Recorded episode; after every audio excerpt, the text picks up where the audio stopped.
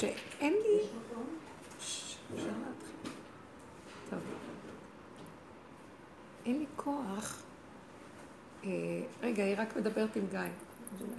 אין לי כוח להיות בעולם. מה הכוונה להיות בעולם? אני שוחרת חיים, שתדעו לכם. אין לי כוח להיות בתרבות העולם. אה, במוצאי שבת שהיה שיעור, אז, אז מישהי אמרה לי על התוכנית הזאת של היהודים באים, היהודים באים, אני לא מכירה את התוכנית, שיש תוכנית כזאת, ושזה מאוד עושה רעש על סערה, סערה, הם עושים צחוק מקודשי ישראל, והרבנים כועסים. ולרגע שהיא סיפרה לי, וכל מיני אנשים מספרים לי כל מיני דברים, ואני שנים בקשר עם אנשים. ואני פתאום מרגישה, בילי זה שלך? כן. אני מרגישה כאילו, אה, רבאק, לא נמאס לכם מהעולם פה? מה אתם מתלוננים? מה חשבתם שפה? זה נווה שאנן? זה נווה התלאות, זה עולם שהוא דבילי. אז על מה אתם מתפעלים ולמה רגשו גויים ולאומים יהגו ריק? ואז אמרתי לה, מה הרעש? לא, זה את יודעת מה הם עושים, קודשי ישראל וזה וזה. אז אמרתי, ברור שזה חבורת שוטים. אני לא יכולתי הרבה לפתח, אבל מה ששמתי את הדגש, זה, זו תוכנית עץ הדעת טוב מפני הרע. אז הרבנים יקומו ואומרים זה רע. אבל עצם זה שאנחנו קמים ואומרים זה רע, זה התוכנית התמידית בכדור. הרע מקבל מזה יניקה, והוא ממשיך להיות רע. וזה נלחם עם זה, וזה כשזה קם זה נופל, וכשזה נופל זה קם. ולא נגמר הדבר הזה. ויש בתורה מצוות אה, עגלה ערופה, אם שמעתם על המצווה הזאת. כאשר מוצאים איזה אדם שהוא מת בקרבת עיר, אז מודדים מי העיר הכי קרובה לאותו גבייה שמצאו, והחכמים והצדיקים של העיר הם מקריבים קורבן והם מתוודים על העגלה הערופה, שופכים את דבר בנחל והם מתוודים הם עושים חשבון נפש. אם זה היה קרוב אלינו, משמע שזה קשור אלינו. כאילו, סליחה, שאנחנו כנראה היה אחד כזה בקרבנו ולא שמנו לב אליו, ולא טיפלנו בו, ולא עזרנו לו, אז אנחנו צריכים לקחת אחריות. והקורבן היה בחינה של מקריבים את עצמם לפני השם בתשובה. קורבן זה תמיד תשובה, כי כשהיו מקריבים קורבן, בבית המקדש, אז היו שמים את ידיו, האדם שהביא את הקורבן, ומתוודה, מתוודה על הפגמים שלו, על החטאים שלו, על כל דבר לפי מה העניין שלו, ומתוודה מכל הלב. אם זה היה רק משפה לחוץ, זה לא יתקבל. זה צריך שפיו וליבו יהיו שווים, והוא באמת מתכוון. זה מה שאומר הנביא, שקראנו בהפטרה שלפני שבת, שבת קודמת, שלפני, שהוא צועק, אה, ידיכם מלאו דמים, למה אתם באים להקריב לי קורבנות? וכי תבואו לרצות פניי בבית המקדש, מי ביקש זאת מידיכם רמוס חצריי? מה אתם מקריבים לי קורבן? אני לא צריך את הקורבן שלכם, צריך את הלב שלכם, את האמת שלכם, את הניקיון כפיים שלכם, מידות ישרות. אז באיזשהו מקום חזרתי ואמרתי, הרבנים הם אנשים נעלים יותר, שיש להם דעת ישרה. אה, ורואים את הקלקול של הכדור, ואז הם מביאים חוקה שהתורה נותנת, ומנסים להכניס אותה לעולם. אז למה אלה שהם כל כך הולכים נגד, הולכים נגד? משמע שאנחנו לא הצלחנו להאהיב את התורה עליהם. לא הצלחנו להראות להם דוגמה מדהימה שאנחנו, שהתורה היא מדהימה, שזה נאה דורש, נאה מקיים, שאנחנו חיים את זה. היא נשארת, התורה שלנו נשארת בתודעת עץ הדת בגדר דעת גבוהה, יושבים במגדלי הדעת ומתבדלים במידות מהסובב. אז למה שהסובב לא ירגיש מנותק? הוא יעשה צחוקים. אני לא אוהבת להגיד את זה, שכאילו נתתי גושפנקה לזה שהם עושים צחוקים. אבל לא עליהם הטענה. הטענה, כמו שיש את המצווה הזאת, שהחכמים האמיתיים אומרים, אבל אנחנו, הם רוצים להגיד, ידינו לא שפכו את הדם הזה, אבל באיזשהו מקום אנחנו לוקחים אחריות. בסופו של דבר היינו יכולים אולי למנוע. אז שהשם יסלח לנו, כפר על עמך ישראל. המקום הזה, ש... שכשהיא אמרה לי את זה, ואז, ואז רציתי להגיד לה, אבל מה בכלל את, את שומעת את השיעור? מה את שומעת את התוכניות האלה ורואה? אני רוצה להגיד לכם, תנו לי, בדרך הזאת הגעתי למקום שלאט לאט אני יורדת מעוד דבר, מקודשי ישראל, ויורדת מעוד דבר, ומעוד דבר. חלילה, אני לא מזלזלת, אני רק אומרת, אני לא יכולה להישאר עם הדפוס של קודשי, קודשי ישראל בהשקפה של תודעת עץ הדת. אני צריכה לחיות את קודשי ישראל, לא לדבר על זה, לראות את זה, ללמוד על זה, לשנן, להבין. אני רוצה להוריד את זה והשבות אל לבביך, למידות, ולהתאחד עם זה. עכשיו, כשאני מתאחדת עם זה, פתאום אני רואה, מה הדרך שלנו מראה לנו? שאין מתום בבשרי, מה אני אבוא להגיד עליהם? יש לי במוח איזה אופוריה של קודשי ישראל. במציאות כל רגע אני יכולה, אה, ואני לא שמה לב, לזלזל. דוגמה שאני אתן. בתשעה באב אמרתי, אמרתי לכם, אני לא הולכת לאף מקום. רוצה, אני לא הולכת. למה את לא הולכת? תלכי לכותל, תלכי להר הבית, טוב? כי אני עולה מדי פעם. זה המקום וזה היום שעולים. אני יודעת את הכללים בהלכה, אני יודעת מה שגדולי ישראל מתירים. יש הרבה התנגדות לזה, בגלל שהם מפחדים שההמוני יפרצו את הגדרים, מה שנקרא מורה מקדש, יש הלכות שלמות, זה לא פשוט. אבל אם אדם לומד ויודע, אז הוא עושה, הוא, זה לא... אי אפשר להגיד כל הזמן זה לא פשוט, זה לא פשוט. צריך לחיות וחי בהם, ללמוד, לעשות, לקיים ולחיות. לא להתבדל ולהגיד לא, לא, לא, אי אפשר, כי זה יותר מדי. אז, עכשיו, מה שמתי לב? שאני, משהו בתוכי מתנגד לעלות. למה? כי ראיתי שאני לא עולה באמת. כל הזמן אני רואה את זה. מה זאת אומרת?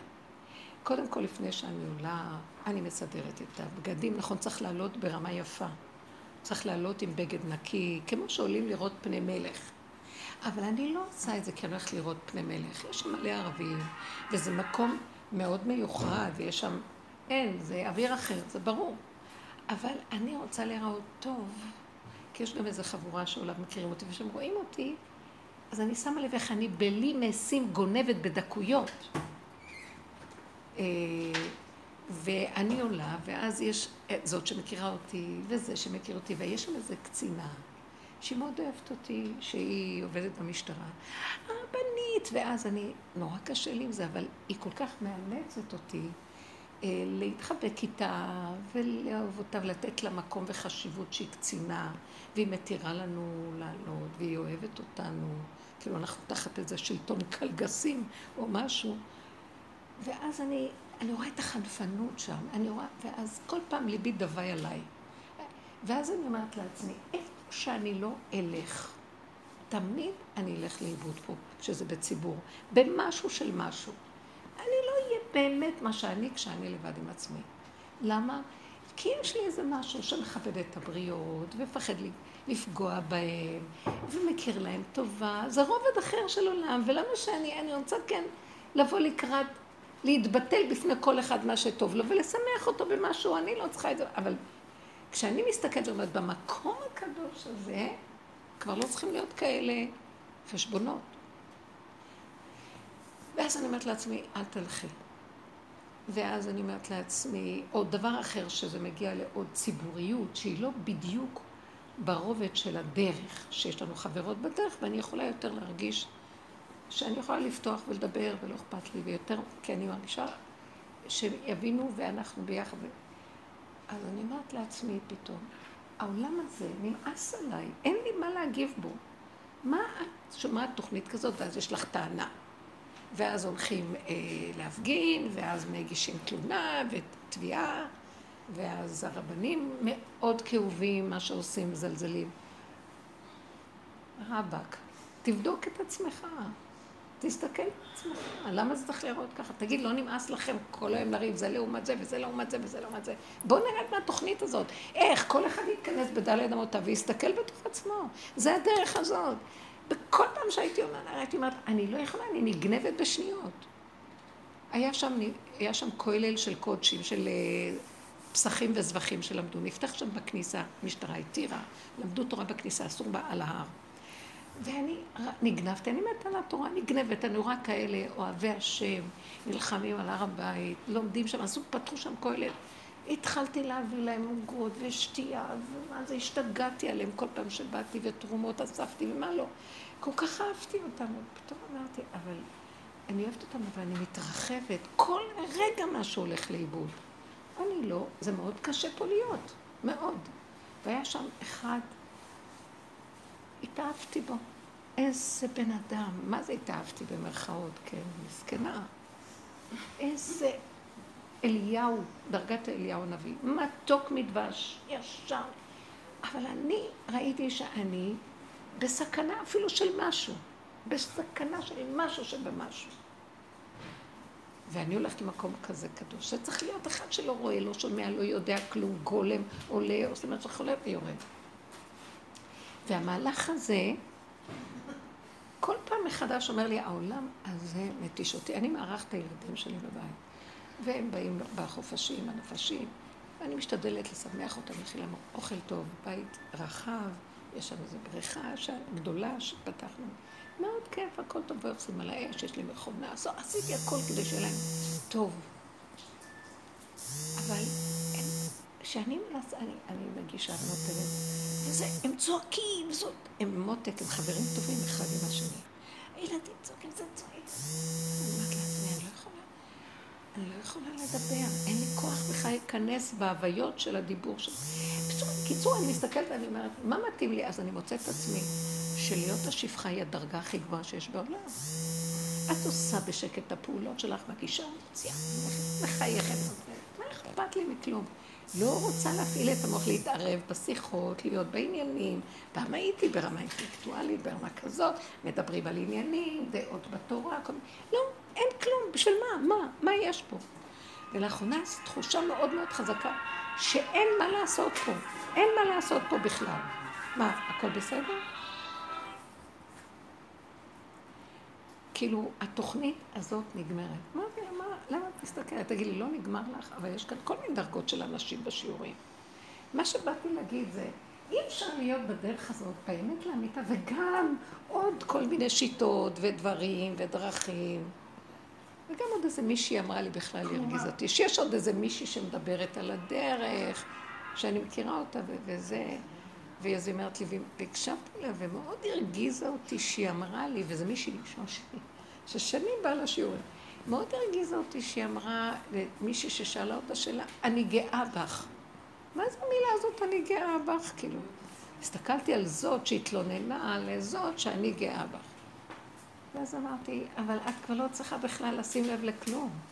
מה את בכלל שומעת שום דבר חוץ ממני? הרגיז אותי סתם.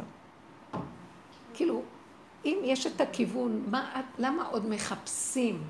למה עוד מחפשים? אפשר, אפשר כן, יש איזו סקרנות, אולי פה עוד נקודה פה, אבל לא להתקבע בעוד שיטות ועוד עניינים ועוד דבר ועוד דבר. די, כמה עברנו, כמה הסתכלנו, כמה זה, יש לך את הכלים, תעבוד. מה עניינו של עבודת אליהו הנביא? זה זאת, והוא יביא משיח. מה זה משיח? כשאנחנו נגיע למקום שהגענו עד הסוף, עשינו כל מה שאנחנו יכולים. כל מה שאנחנו יכולים, הגעתי לתשישות שאי אפשר לתאר, אני תשושה, והגעתי להכרה שאני לא רוצה להתערבב בעולם, כי זה מעוות, לא יוכל לתקון. מה שאני לא אעשה, אני יכולה לגנוב, בדקויות. כי הכרתי את התכונות, הכרתי את הזה, אפילו בקצת. אמרתי, זה מסוכן.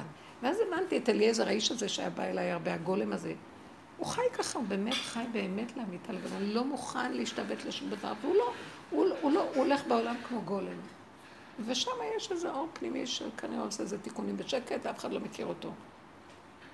ואנחנו כאן, באתי להגיד איזו נקודה, כל האיסורים והכאבים שלנו באים זה שהמוח נפתח לנו ויש לנו עוד כאבים מהסובב. כאילו, מה, מה הכאבים? מה, מה? ברור שזה בור בלי תחתית, זו תוכנה כזאת שלא תיגמר עלינו. בוא נחליט שדי, לסגור את המוח, לא לתת לו ממשות ולא כלום. אתם לא יודעים איך נהניתי מהפעולות שלי. להביא את הקניות ולהיכנס למטבח, לבד, הם מתפנקים עליי, נזרקים עליי. ואז אז אני אומרת, טוב, שיעזרו לי, כל אחד עם עדת הילדים, קבוצות של ילדים בבית, שיעזרו. לא, אני אומרת לעצמי, אל תדברי, כלום. תעשי, תעשי ותעשי ותעשי ותעשי, אל תרימי את המוח לראות ולפרש ולאבד נתונים ולהוציא תוצאות. לא רוצה, לא, לא, לא, לא, לא. ממש גולם. ראתה שפחה על הים, רב אושר היה אומר, מה שיחזקאל בן בוזי הכהן לא ראה. איך יכול להיות? מה מעניין אותה שפחה ממדרגות? אבל רוצה לומר לנו שיחזקאל עוד היה לו הנביא, והוא היה כהן גדול, היה לו עוד מוח, והוא ראה מראות אלוקים במדרגה של עולם היצירה, כך כתוב בספרי הקבלה. אבל השפחה, כאשר התבטלה לחלוטין, ולא היה לה כלום, ולא תלונה אחת על זה שהיא משרתת את כולם. זה יסוד העין מגיע. האור הגנוז יכול להיכנס שם, מה שהוא לא יכול לקבל. כי עוד לא יש היגיון, ויש לו איזה מדרגות, ויש לו דרגות רוחניות, ויש לו איזה הכנות. ש... אתם מבינים מה אני מדבר? על הים בגובה אפס. איך? הים הוא בגובה אפס. אה. את יודעת את זה, הרים, הרים, הם תמיד מעודדים להביא גובה אפס. וכל הימים בעולם הם גובה אפס, חוץ מים המלח שהוא מינוס. אה, כל הימים הם בגובה, יפה, יפה. הר נגיד הר החרמון, לא יודעת, אלפיים, לא זוכרת כמה. מודדים לפי גובה אפס, אז על הים זה תמיד אפס. איפוס. זה משהו מאוד יפה. אני אומרת לעצמי, כנסי לאפס, למה את מתלוננת? מה את חושבת שאם תתלונני יעזור? את נשארת במרירות, ואת, ואז כל מה שאת עושה יכול להתקלקל, וגם זה יכולה להפריח איזו אווירה לא נעימה, וגם אה, לא תקבלי גם עזרה. אז מה יש לך מכל הסיפור הזה? למה ולמה? אני רוצה שנעשה את זה בכל תכונות לכם. יש לכם איזה דוגמאות להביא לי מהחיים, מה שאתם רואים, שאפשר לדבר על זה. אני רוצה, אני אומרת לכם, בנות, הגיע הזמן, כי זה מרגיש שהשם רוצה שנהיה בעולם ולא נהיה מעורבים בעולם. מה הכוונה? אחיזות רגשיות, פרשנויות מוחיות. תהיו בעולם, תראו נוכחה, מה שצריך. אפשר להגיב לאנשים, בלי רגש, בלי סערה, בלי דיבורים, בלי להיכנס מדי עמוק לכל דבר, ולהביע דעות והרגשות, לא להסתבך, בשנייה אנחנו נבלעים, והלך עלינו. בשנייה שאנחנו נבלעים והולכים לאיבוד. מה, אז מה, מה השגנו מזה? היגון והנחה של הקדוש מעונה המסכן מהחיים. יאללה, כבר נתבגר. זה לא צריך להיות בכלל. צריך להיות חלק. פשוט לא רוצה, אל תעשי. רוצה, תעשי. בלי טענות, בלי מענות, בלי כלום. כן.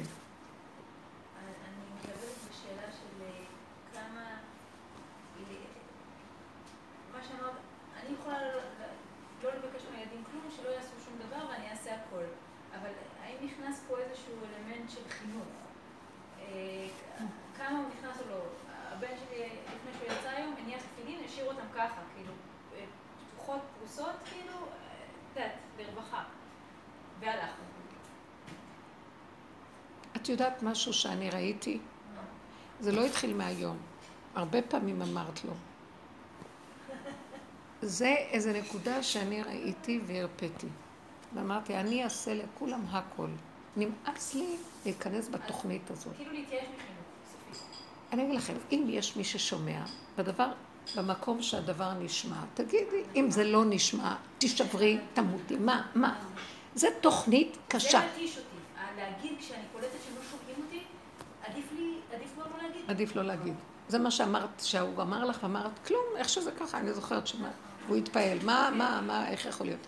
זאת אומרת, באיזשהו מקום, מה שאני מבקשת זה להבין שאין עולם. למה אני אומרת שנגיע למקום הזה? זה נראה כאילו אנחנו מנותקים מהעולם כביכול. אנחנו רוצים להכניס תודעה חדשה שתיכנס במקום האני שלי, שיש לו ספריית פתרונות ועניינים וחינוכי ומוסרי ודיבורי ומה לא. וזה לא הולך. בוא נתעייף מהשקר הזה. כי כל הזמן יש תחושה, אה לא, כן, כמו שהיא שומעת עוד איזה שיטה. אחרי שכבר 15 שנה היא שומעת את השיעור הזה, די, תשתגע תגידי. או זה הולך, אחר כך אני רואה אותם. כל אלה שפרשו והלכו, שולה, שערים. על ארבע, מתקשרות אל היום ולילה, אין לי כוח לדבר איתם. אתם הלכתם, מה אתם רוצות שאני אעשה עכשיו? לנקות לכם את כל השיטות שהכנסתם למוח? אין לי כוח. יש איזה משהו שמתשיש אנשים משוגעים, וצריך להיזהר מהם. תשמעו, אני לא... יואו, ממש הייתי עסוקה בזה השבוע. תתעסקי עם זה, אבל תחזרי לעצמך, לא בהם. אנחנו בסכנת עולם. ועוד תגידי, יצא לך מזה משהו? גם זה נשבר וזה לא נהנה, ומה יש מכל הסיפור הזה? תתחילו ללמוד להכיר סוף סוף, לחבר את הנקודות ולהגיד רק רגע, ברור לי וידוע לי שפה אין לי מה לחפש יותר. מה הכוונה? מה זה אין לחפש? אנחנו גרים פה, אין לנו ארץ אחרת. אבל התודעה הזאת, הגירוי והדברים, אם זה לא יצא לי הפיצוץ, גם שיוצא לי, יכול לצאת לרגע, קבלי, השלימי, ותחזרי אחרי רגע כאילו לא היה. אבל לתת גושפנקה לתוכנית ולהצדיק אותה ולהדביר ולהיכנס בה. מה? אני אגיד לך, אחרי כל מה שאת עברת, זה ברור שאין מה לדבר. את יכולה גם להשאיר את זה ככה, אבל זה קודשי ישראל, את יכולה גם לשים את זה. את לא יכולה לקפל את זה כי יש איזה קיפול מיוחד, את יכולה לכסות את זה במשהו באיזה פינה בצד. מחר הוא יצטרך את זה. לא להתערב, לא להתערבב, לא יותר מדי כלום. ואז אני ראיתי, יש לי נכדות, ילדות קטנות, כל מיני נכדים. עכשיו, אני רואה שההורים מפורקים, אין להם כוח לטפל בהם, אז הילדים משתוללים. עכשיו, אני לא... יש דברים שאני לא נוגעת בהם בכלל, שיעשו מה שהם רוצים. כל עוד זה לא ממש מזיז לי ברמה של הדחף היצרי שלי. כשזה מגיע לדחף היצרי, אני יכולה לקחת את הנכד ולהוציא אותו החוצה, לנעול, שיצעק עד מחר. ואז ההורים אומרים, מה קורה? מה קורה? לא קורה. ואז אני אומרת להם, לא להתערב לי, זהו. אם אתם אצלי, ככה זה. אלא אם כן, קחו אתם את העסק. ואני רואה שהילדים מעריכים, מכבדים. אני מאוד נחושה בנקודות שאם זה נוגע בזה שזה היצריות שלי רק, רק היא מראה לי שזה האמת, ואני לא מוכנה לוותר. אבל כל השאר דעות וחינוכים ו- וכל מיני, לא יכולה, לא רוצה. אני גם יכולה למשל לראות שהם משועממים, אז חבל לי עליהם, אני אומרת, בואי תספרי להם איזה סיפור, בואי תעשי איתם איזה מלאכה. אבל אם אני רואה שהם לא מקשיבים ומשתוללים והם לא, אז אני מפסיקה, סליחה, קודם כל אני, קודם כל הגבול שלי, ואם אני מפייסת את הגבול שלי ומסכים לי. להשתגע בשביל החינוך, אתם מבינים? קודשי ישראל, החינוך, כל מיני ערכים בספרייה שיש לנו, ואנחנו עשינו מהם אה, אלילות, והזנחנו את האמת שלנו, ולכן ככה זה נראה הכל. כל היום רבים, יש כאן מלחמות של דעות וקונספציות ואידיאולוגיות ומה לא, וזה שקר וכזב, אין בזה שום אמת.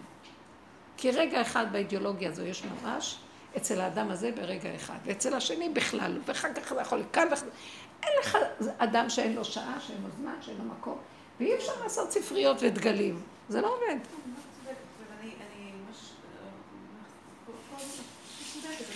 יכולתי בחודשים האלה.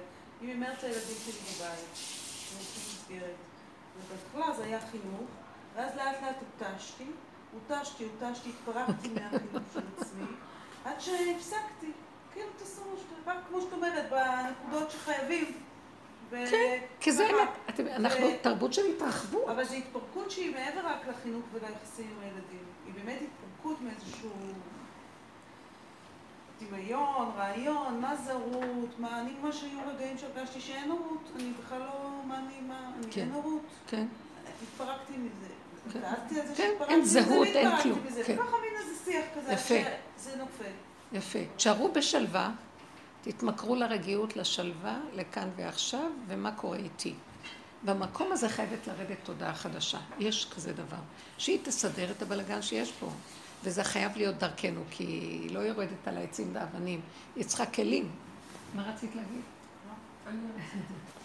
כן. את יכולה להרחיב קצת על המושג הזה של היחידה, והדבר הנוסף שאני... מושג של מה? היחידה. אה, כן. ואז, כאילו, כשאת מדברת שאין עולם. ואנחנו יותר מתכנסים לתוך היחידה, כאילו מרגיש לי כבר נורא בדידות. אני מול אוקיי, מאוד טוב. מתכנסת. מול החברות כבר לא, היא מרימה טלפון, אני יודעת שזה חפירות. כן. תראה רגע, יש משהו. לא, זה ברור, זה ברור שמה, איפה כן ואיפה לא. יש משהו מתקשרת אליה. כיף לצאת ממשהו ש... לא לכל דבר. אה, אני, אני, יופי. עכשיו ככה זה מאוד נכון. עכשיו יש בדידות. כי זה לא כבר האינטראקציות שיש בכדור הזה עם אנשים, כל תרבות השקר הזאת, והריגושים וכל זה. אז אני יושבת שם בשקט, בחושך, שקט לי, רגוע לי, טוב לי. כל הנהיה? כן, נהיה שקט ושלווה. אבל חסר עוד משהו. זה הפתח לתפילה. אז שהשם תחבר אותי אליך, אני ממש מרגישה שהוא, אני אומרת לו, מושכני אחריך נרוץ, אתה מוריד אותי. אז שמה כבר לא. וכאן גם עדיין לא עלה משהו. אז, אז יש שקט. יש מעברים כאלה, יש תקופות ביניים, יש תקופות של המתנה ומקום כזה שאת צריכה קצת סבלנות. והמקום הזה זה התפילה. הוא אומר לי, את לא פותחת הפה, תדברי. אני רוצה חברות, אני רוצה קשר, אני רוצה... תפיג לי את השיממון. תפיג לי, מה חסר לי? זה עוד, הרי שימוש של עץ הדעת שאני רגילה לחברתיות של העולם, ולגירוי תגובה, ושמעניין, ועכשיו מה אין לי את זה. אני רוצה שתיקח אז תיקח את החלק הזה, ת, תמלוק לו את הראש, תעלוק, ת, ת, ת, תמלוק לו, יש מילה כזאת, שתוציא את זה. למה שלא תוציא את זה, שאני לא יודע שחסר לי משהו בכלל. מה אני צריכה שיהיה לי חסר? כי זה עוד בא לי ממה שאנחנו רגילים בחיים שלנו. יש איזה משהו של זיכרון קודם. והמהלך הזה הוא מאוד חשוב.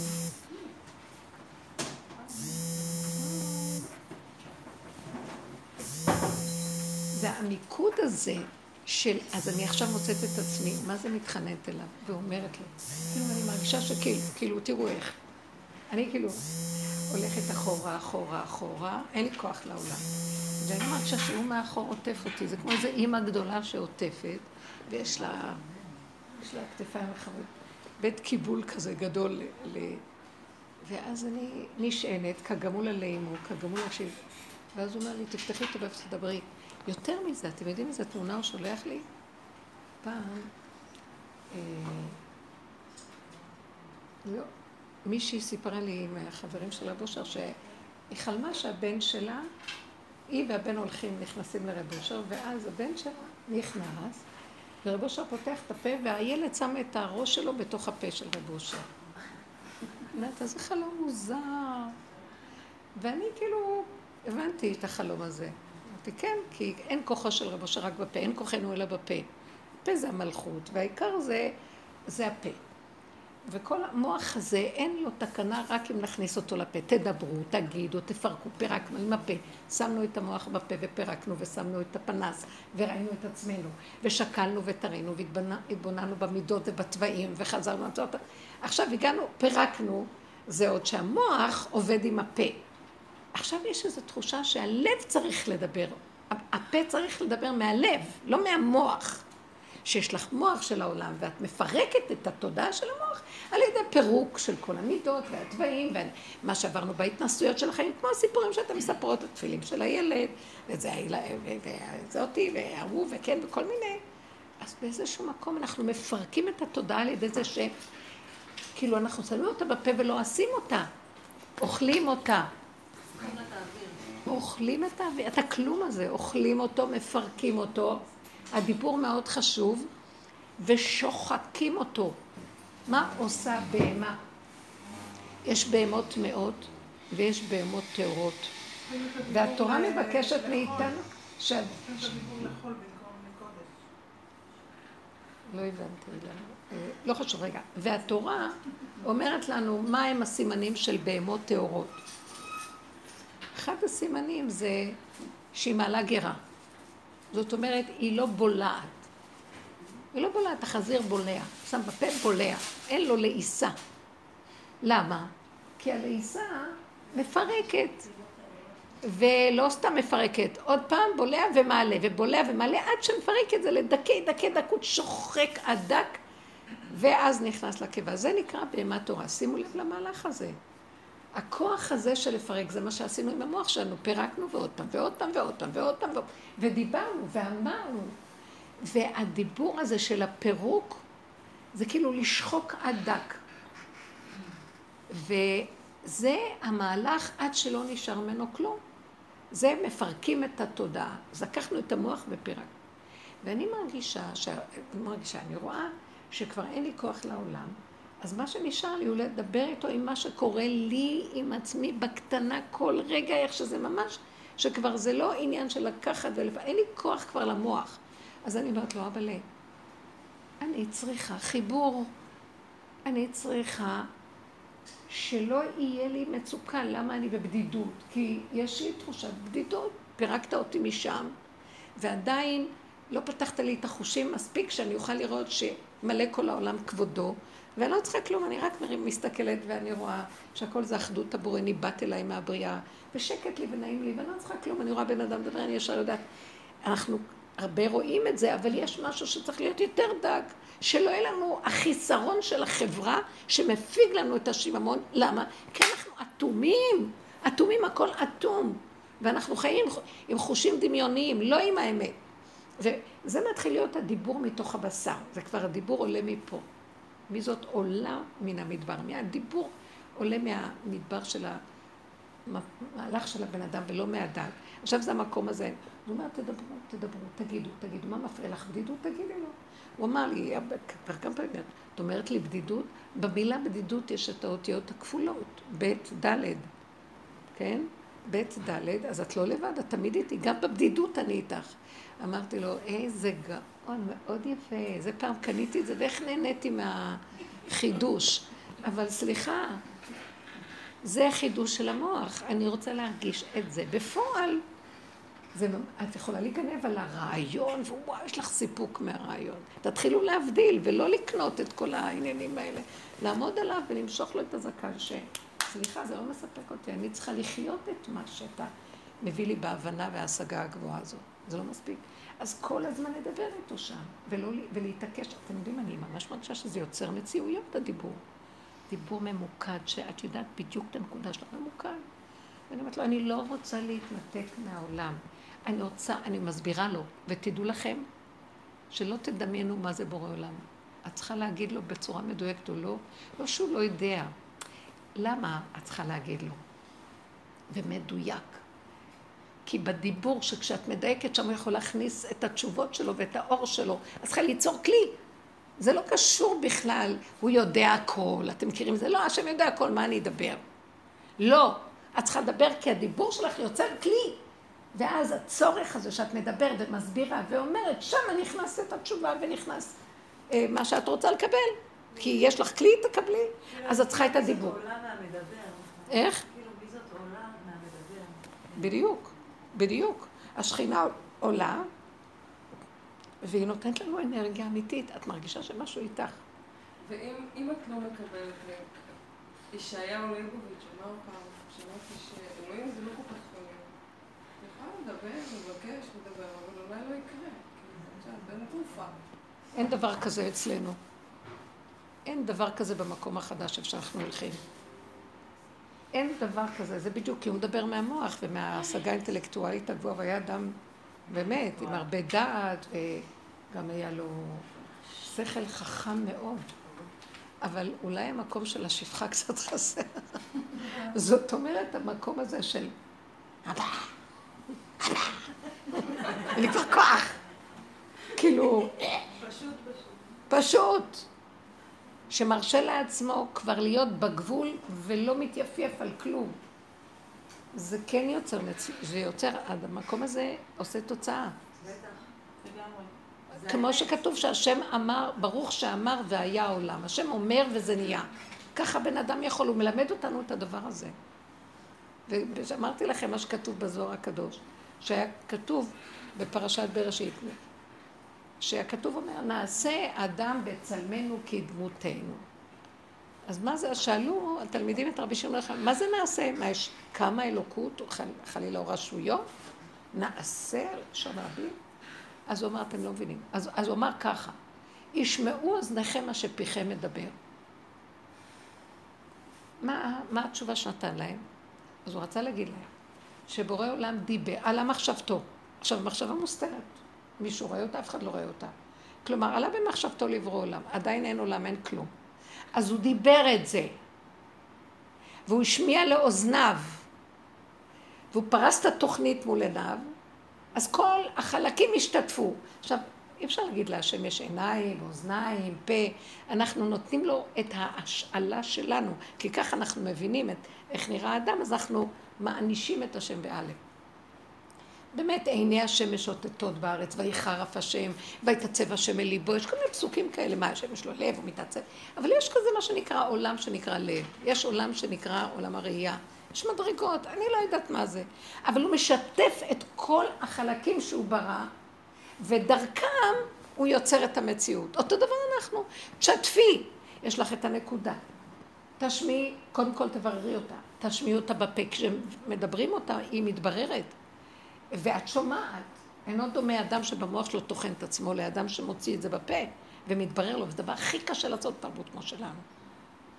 אבל זה כל הכוח. רבו שר היה יוצא לשדות וצועק ומדבר ומדבר, ובודד שעות. אני, אני הגעתי לשיעורים אחרי שכבר התשתי את כוחי בהתבודדויות האלה. היינו עושים הרבה עם רבו שר להתבודד, התבודדות ודיבורים. מה זה דיבורים? שכשהייתי הולכת לישון, אז הרגשתי שהנפש שלי חיה ומדברת תוך כדי שינה, מרוב שזה זה מחיה את הנפש, עושה אותה חיה. אחר כך כאילו אמרו לי, תעזבי, תלכי עכשיו לפרק את תודעת עץ הדת. זה כאילו יותר את האינטלקט, את, הר... את הרמה של ההתבוננות והדיבורים והזה. אבל חוזרים עוד פעם, אני ממש מרגישה לאחרונה שמה, תרדי לתוך הנפש ותדברי, ותגידי. תגידי את הדברים שבאמת שייכים לך וכואבים לך, ותצרי מציאות שממנה יש לך כלי, אז הוא יכול לבוא לתת לך, ותגידי את זה עוד פעם ועוד פעם, אני לא רוצה להיות בבדידות. עכשיו, מאיפה יכולה לי לנבוע בדידות? מחשבה אומרת לי, כי התרגלתי שעם החברה כאילו, אבל זה רק כאילו שאין בדידות.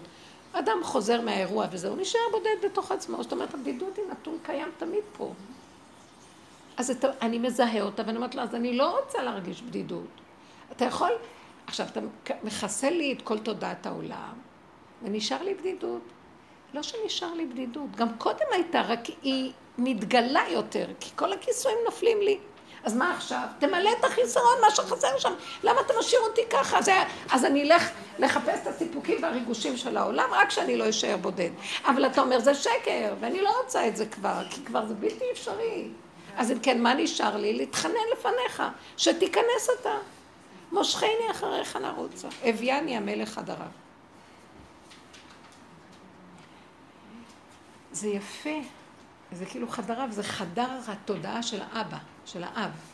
להעריך אנפיל זה אור אחר, זה מתיקות, ותמול, תחתוך את הקטע הזה של הרשימו הזה, של התרבות הזאת והחברתיות שלה וכל הדמיון של השייכות. אנשים, זה אכזרי פה, מלא כאבים יש פה. מלא כאבים, כמה הורים משקיעים בילדים, איזה כאבים מקבלים מהם. כמה משקיעים זוגית ואיזה כאבים, כל הזמן זה כאבים. מה יש בזה? נכון? איילה גם אומרת לי תמיד, יש לה ילדים, והיא מרגישה, מרשה לי להגיד, היא אומרת, מרגישה בדידות, הם לא מזמינים אותה, והיא לא... כאילו, גידלה אותם, נתנה להם, תרמה להם, כל מה שיש לה. אבל זה מין תרבות כזאת שכל אחד נכנס לתוך... אמרת לה, אל תדאגי. לא אמרת לה שאני, השם ייתן לך. תבקשי מהשם שימלא לך את החסר הזה. לעולם, אני מתחננת אליו. כל עוד הם באים אליי כל הזמן, הלוא אני, אני אשאר לבד. אני לא רוצה שהם להתעלות בהם. אני לא רוצה להתעלות באף אחד, אתם לא מבינים? לא רוצה להתעלות. תתחילו כבר להתבונן בזה. אה, אמרתי לו, כמו שמשה רבנו, תתפללו, לא נס לכו ולא קעתה עינו עד הרגע האחרון, 120 הולך ככה, ולא נזקק לאף אחד. למה שאתה יכול לסדר לנו את זה? תאמיני בזה, תדברי את זה, תגידי את זה, זה יכול להיות. מה זאת אומרת תאמיני? אני אגיד לכם מה זה תאמיני, אין לי אמונה. אבל יש לי, אצלי האמונה זה הגבול שלי, אי אפשר לי אחרת, אתם מבינים? אין לי עוד ברירה. אנחנו בספריית הערכים שמים גם ספרי אמונה. אז זה כאילו עוד איזה ערך ויש עוד ערכים. כשאנחנו יורדים לגבוליות הגוף, בתשישות הנוראה שאין לך כלום, נמאס לי, אני לא יכולה כבר לחיות בעולם, כי אני רואה כל רגע את השקר שלי, ניבט אליי. זה לא העולם, אני אכנס בעולם, אני, אני אשקר. אני לא יכולה אחרת. ככה זה חזק עליי. אז אני מעדיפה, בשב ואל תעשה. אז, אז, אני, אז אני בבדידות. תפתחו את הפה ותגידו לו, אז הוא יבוא לקראתנו וימלא את החסר. ומפיג את הבדידות, מה חסר? לא חסר כלום. לסגור את המוח שמתחיל להגיד אני בבדידות, אתם מבינים מה אנחנו עושים? הולכים לחלל המוח, לאחור שלו, ומתחיל לראות, להשקיף, אני בבדידות, תרדי מהדבר הזה, תסגרי את זה, אין כלום, תערפי את הראש הזה בכלל.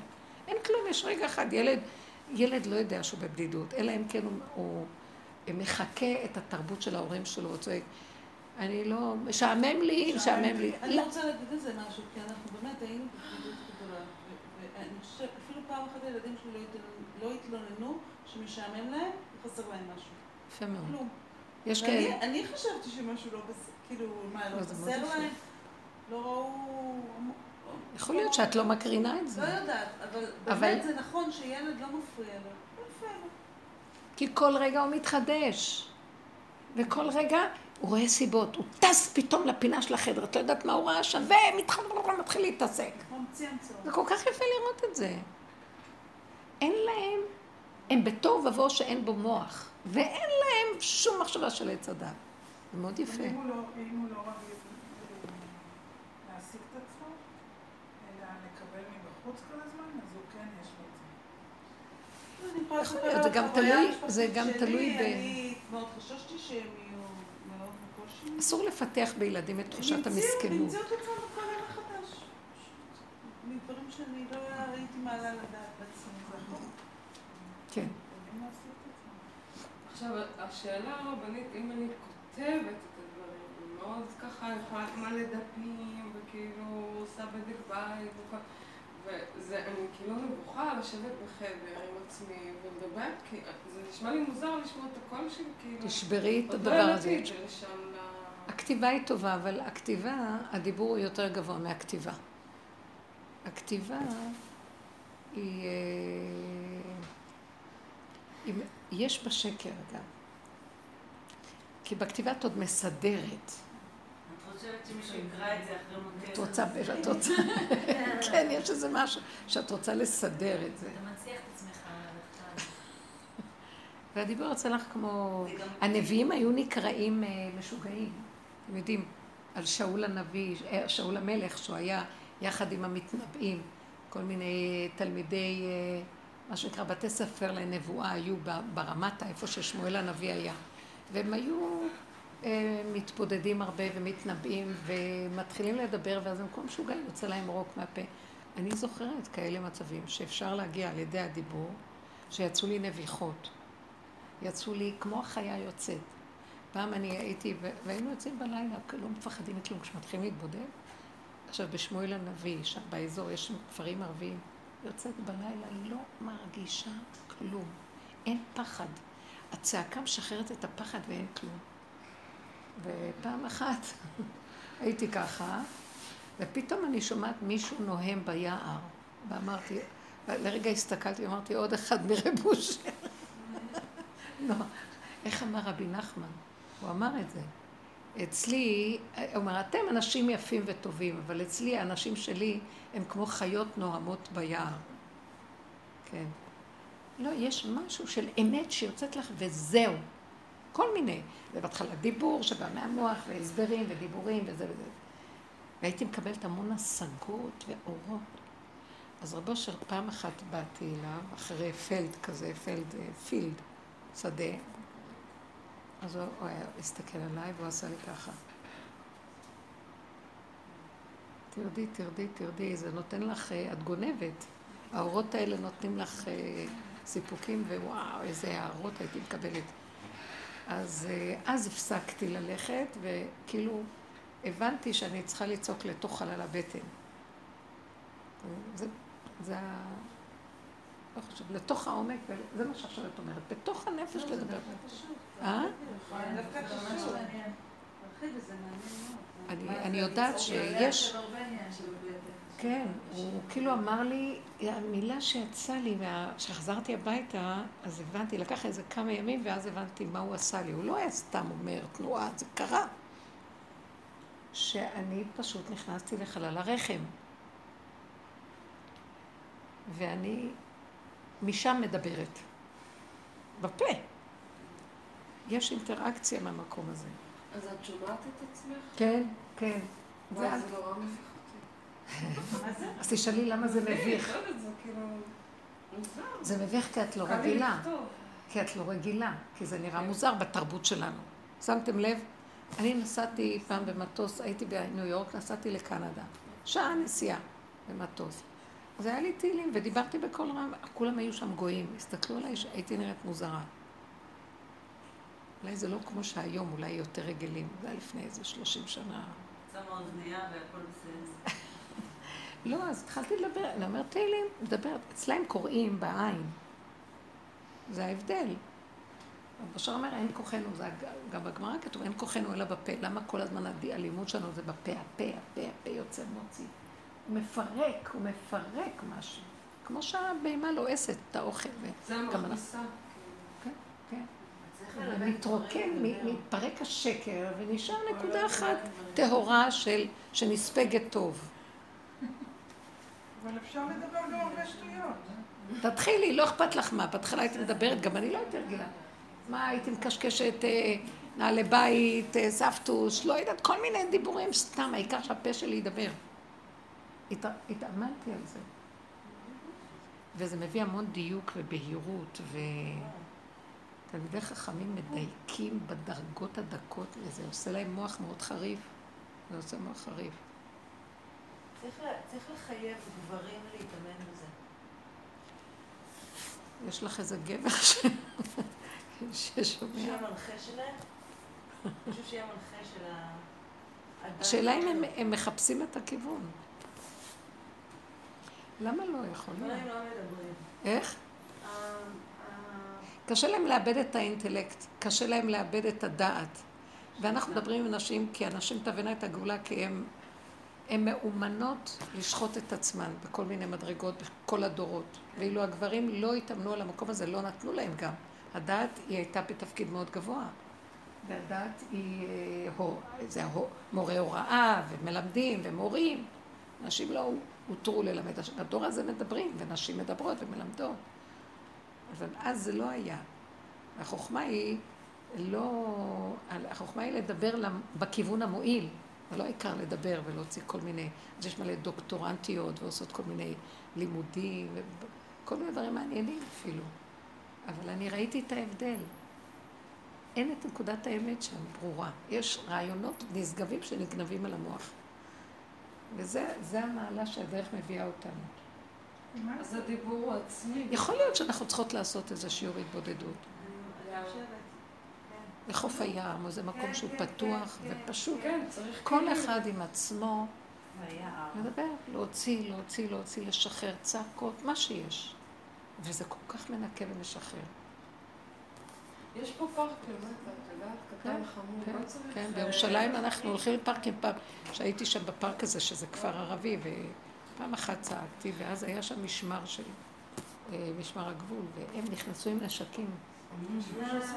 לתוך הזה, מי, מי, אולי רוצחים מישהו פה.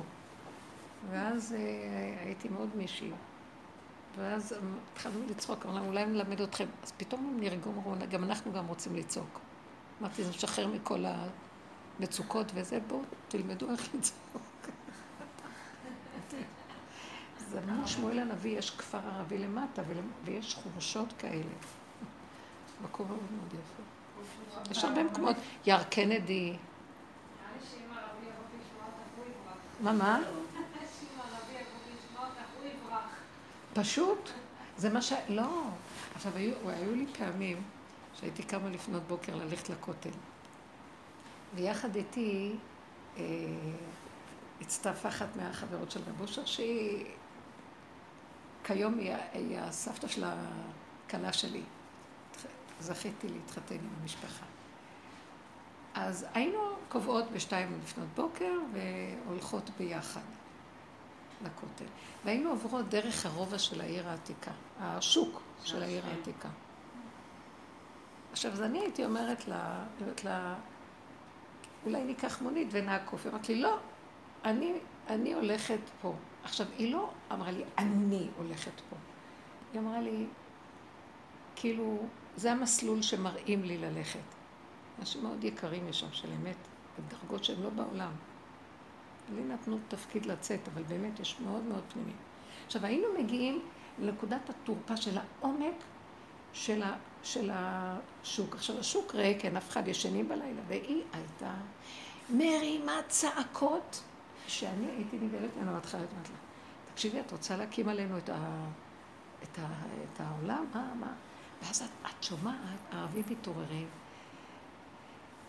ומדברים, ואז היא אומרת לי, אל תדאגי, היא אומרת לי, אני, אין לי שליטה על זה, זה רב אושר צועק מהגרון שלי.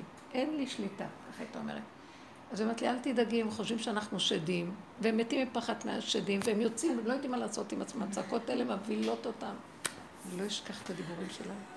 וגם אני לאט לאט התחלנו לשחרר ולחגוג שם. הולכות וצועקות בתוך זה בלילה. עכשיו, יש הד מאוד גדול בחומות שם, אבל איזה צעקות.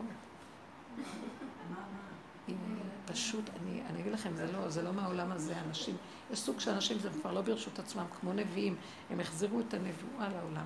והם מוסתרים, מוסתרים, מוסתרים. אין לכם מושג. לכן אני אומרת שאני פתאום אומרת לעצמי, ריבונו שלמה, אני גם רוצה לחזור לחברות שהייתה לי פעם וזה, ואני הוצאת אותי לאיזה תפקיד, נמאס לי כבר, זאת עוד אומרת לי על קודשי ישראל. ברור שיש קודשי ישראל וזה, אבל גם רציתי להגיד לה, כמה דמיון יש סביב זה. את יודעת בספר שופטים, שמואל הנביא, שמואל הנביא, שמואל, בספר מלכים, את יודעת כמה הרגו ורצחו אחד את השני? רק פילגש בגבעה 24 אלף איש מתו באכזריות שלא תתואר, איך הם שחטו אותה וחתכו אותה ואיך מה. כל הסיפורים שיש שם, זה לא... מלבד שתגידי, יש כמה דמויות נעלות ובדרגות גבוהות, היה... אל תעלילו את התקופות כאילו מי יודע מה. מסתכלים גם מה היה במדבר והצעקות שלהם וכל הזה, מה, אנחנו אולי אפילו בדור שלנו במקום אחר לגמרי, היום לא יהיה לדעת לעשות מה שהם עשו אז, היו הורגים. אז באיזשהו מקום, אני לא רוצה להפחית, אבל מה השם כאילו מראה לנו דרך כל הסיפור הזה? חבר'ה, תתכנסו פנימה ותתחילו לפרק את הדמיון שיושב. אני זוכרת שרב אושר היה מדבר על אברהם אבינו.